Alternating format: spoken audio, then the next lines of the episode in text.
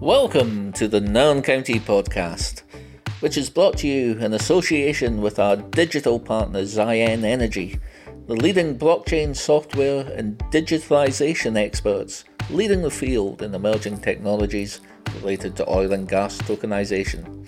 For more, go to ziyen.com. Part 3 of Callum Donaldson's chat with Graham McLeod sees Big Carl talk about breaking into the county team, his disappointment at losing the 2009 North of Scotland Cup final, and his joy at winning the Highland League Cup in 2011.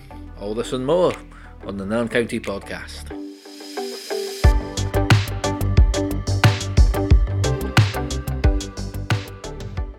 The 2008-09 season, the following year, you come back, you start the season as the backup to John Campbell. You're still the backup at the point where we win the North of Scotland Cup against Carly Thistle at Grant Street. How did that feel that day? Was it difficult not to be involved? Was it mixed emotions? Obviously, I would have wanted to be playing, but at that point, John had just players' player of the year, supporters' player of the year. I mean, John Campbell was a first-class goalkeeper. I mean, even up until recently, I think everybody knows that. So yeah, at that point, I was ready to challenge him. I was ready to push him. I was working really hard, but I was under no illusions that John was first choice goalkeeper. Yeah, I would have wanted to play in the final. Absolutely. I mean, I don't. If anybody who's been part of a final winning team and not played, you don't feel like you deserve the medal or anything like that. But it's all part of your development, you know. And as I say, at that point, I could have no qualms. John was first class. The great thing for me with John as well, he was bound to get sent off. So I was only a matter of time before I did get a chance. And that chance came later on that season. I'm not sure whether he was sent off or injured, but up at Fraserburgh late on, you got on, and then the following week, you're in the frame to start, and it's back to Huntley again. This time we win 3-1, and you don't really look back from then on. What's your sort of memories of that day? I'll tell you the truth about the Fraserburgh one. So we'd done our warm-up just before half-time. John had got clattered. John being an absolute battler he is, I think he could barely walk, and he was like, "No, I'm fine to play." I said, "Any chance?" But anyway, so that day, I don't know how, but so I'm sitting in the dressing room. The second half has just started. It's freezing, blowing a hoolie outside. Me and Finney are in the dressing room eating a pie and a cup of tea. And I don't know who, someone comes running in and is like, "Carl, you're going on." So I stuffed my pie in my gob and on I went. But it was late in the second half by this point, so I don't think I played much there, but I do remember knowing I was playing in the Huntley game, buzzing for it. And I also remember being furious that we conceded a goal, because we were much the better team that day. I know we won 3-1 and what have you, but yeah, and I do remember vividly at that point being like, as long as I keep up the standards doing and, you know, keep the levels up, I can get a prolonged period in the team here. And I played a few games, and to be fair to John said to me, he's like, "Look, I mean, a few months down the line this was, but he's like, "Look, I know I'm not going to be back in the team, so I'm going to be looking for other options." He's like, "You're in, you're established now." So yeah, that was a big confidence booster for someone like John Campbell to say that. Yeah, John moves on, and the following season we go on a real sort of major recruitment drive. Dale Gillespie, Craig Campbell, Stephen Mackay, and later Robbie Duncanson all come in. Doesn't quite happen in the league that season. It finished 11th out of 18. In the bottom half, but we did reach a North Cup final. Unfortunately lost 3-2 at Forest, but can you talk us through that day, and maybe could have won it another day, or if it went any longer? You say that, but their goalie threw in one of our goals. I think Easter took a free kick and he bobbled it and it went in. And they had Rooney playing. I mean, I think I've still got a scar on my chest from Adam Rooney from that day. And Xander Sutherland was playing for them. Like, they were a good team. Don't get me wrong, we were a good team. And I mean, as you say, the players that we did, they raised the standards, but they also raised the standards in terms of nutrition, in terms of fitness. And so that's when I think that we could have a right winning this league, to be honest with you. I'd obviously been around the league for a while, and I'd seen the players at Buckingham, Vale team. I mean, when I first started Vale, Ian Murray and Manzi and those, you know, but that started to believe that we could really have a crack at some silverware. But yeah, ultimately, the league. But that day, yeah, professional day, we had a pre-match meal, all that sort of stuff. We prepared for it as best we can. I just think when you're coming up against full-time players, and I think Adam Rooney, he scored their third goal I think they were just a little bit fitter and a little bit stronger than us, if I'm honest with you, Graham. I don't vividly remember. I remember Xander Sutherland being a bloody good player.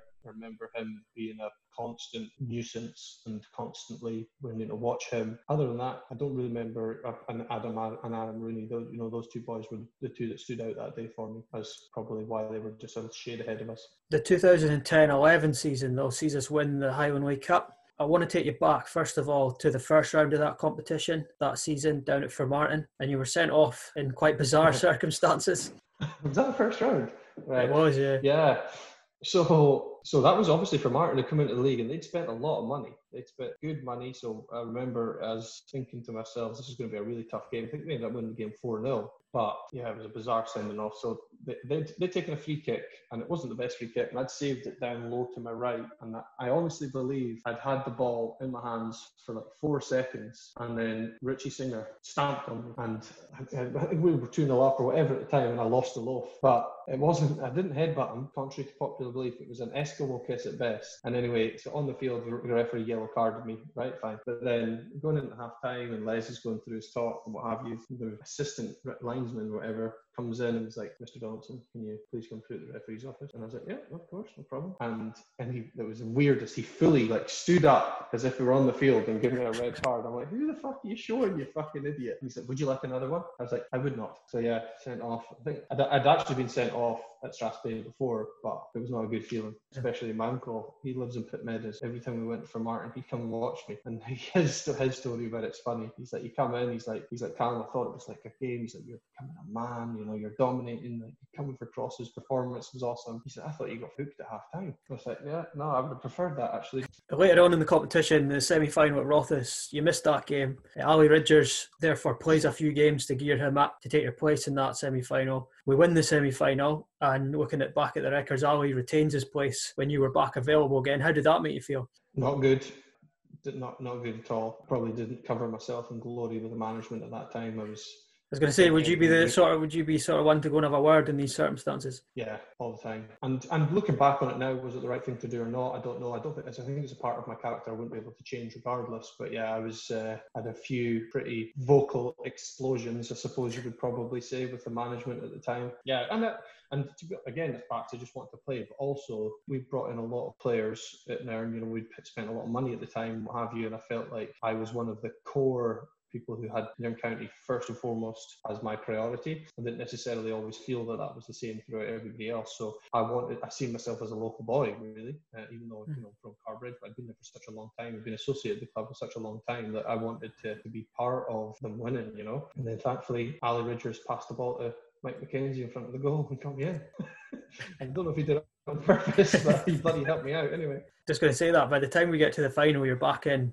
You've got the shirt back again. The final against Fraserburgh, it was a 4-0 win. It was probably one of the biggest days in the recent history of the football club. Can you talk us through it? And were you confident going into it? Was there any nerves at all? Was there a point in the game where you think, we're winning this, there's no chance of not winning this game? Yeah, there was actually, yeah. So the day itself, we prepared really well, as we always had done. And at that point, I had a feeling, kind of throw out a little cliche here, I had a feeling though that we'd always been the bridesmaid. We'd finished second in the league, I think, the season before. I mean, we were miles away, but I had a feeling that, like, this was about bloody time where it's our kind of time to win, you know? Like, I know kind of qualms, you know, we had David Hines, Bobo, we had Paul McLeod, we had Sid, we had Cammy, we had Dale, we had Greg, Maine, Glenn, Maine was there, Tony Lowe was there, like, Robbie Duncanson, like, what our squad, it should have been our God-given right to be winning trophies, you know. But on the day we were prepared. Robbie Duncanson was actually on his honeymoon, so he missed the game, unfortunately. So that was a worry, right? Because Robbie was such an influential player for us, and I think as a result of that, we had to kind of shuffle around some players.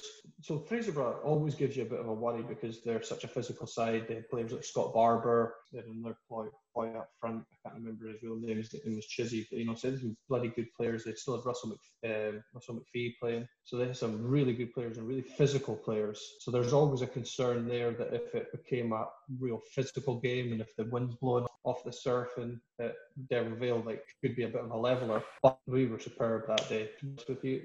I'll be perfectly honest with you, see when Sid scored the first goal, I didn't think we were conceding a goal that day. I didn't think at all we were considering the goal. And Glenn Main's goal, well, I don't know if you remember Glenn Main's goal think it's on the left foot he's ever scored in his life. He cut in and he just bent it in, a great goal. And I was buzzing when Glenn scored, like, because, as I say, there was a little bit of a, as Nairn boys, like, it matters more. And that's all nonsense. I'm sure it mattered the same amount to me as it mattered to any of the players that were playing that day. But yeah, that was a great day. Well, with us winning so comprehensively, was there a point in the game where you're just able to sit back and drink it all in? Nah, not really. So I don't think you get, like, it's an interesting thing you say that, because I think as a goalkeeper, you don't actually ever really enjoy the game, because you're always, and that's kind of what, well, that's how I felt. And it's certainly like a, I'm still one mistake away from making for it to be a goal, and, you know, games can change quick, momentum can change quick in a game of football. So I can't actually think I was ever like, we've won the Highland League Cup or anything like that. And I probably wouldn't have ever allowed myself to think that anyway, even if at 4-0 down with 10 minutes to go. 4-0 up, sorry, with 10 minutes ago, I wouldn't have allowed myself ever to think that. But that feeling when the whistle went, it was a good feeling. And the Nairn fans were out in the droves that day, and yeah, it was a good one. Yeah, you mentioned you couldn't enjoy the game, but tell us about the night out and the celebrations after. It must have been pretty raucous. The night out was chaos. One thing I vividly remember is, I guess I must have been talking to supporters or whatever, because the dressing room, by the time I got, really remember there's a middle table in the dressing room, and Dale Gillespie's like, that was 2 days of beer, and he's like soaking Les, and that set the tone for the night, if I'm honest. Yeah, I remember we were drinking champagne out of bottles in the bus, and I think somebody must have we went to some sort of social club, and went, we got back on the bus, somebody had obviously gone to the office and got us bottles of champagne. I actually remember Easter and I think we were in the Star. We were adequately refreshed, Graham. And we went across the road. I can't remember what the bar is called now. Russell Main's dad used to own it. What's the bar? Oh, the Carly. Aye. They wouldn't let us in. I said, we just won the Highland League Cup. He said, I'm not caring a fuck what you won. They wouldn't let us in. So all the players were in there, and Easter and I had to stay in the Star.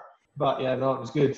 I think I actually ended up staying at Toshi's that night. It was a great time, great night. Yeah. You see, if you can bottle up that feeling and sell it, you're better than any drug in the whole world. It was tremendous.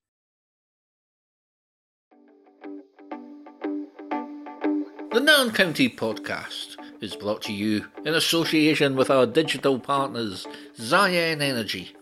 Click on Ziyen.com to find out more.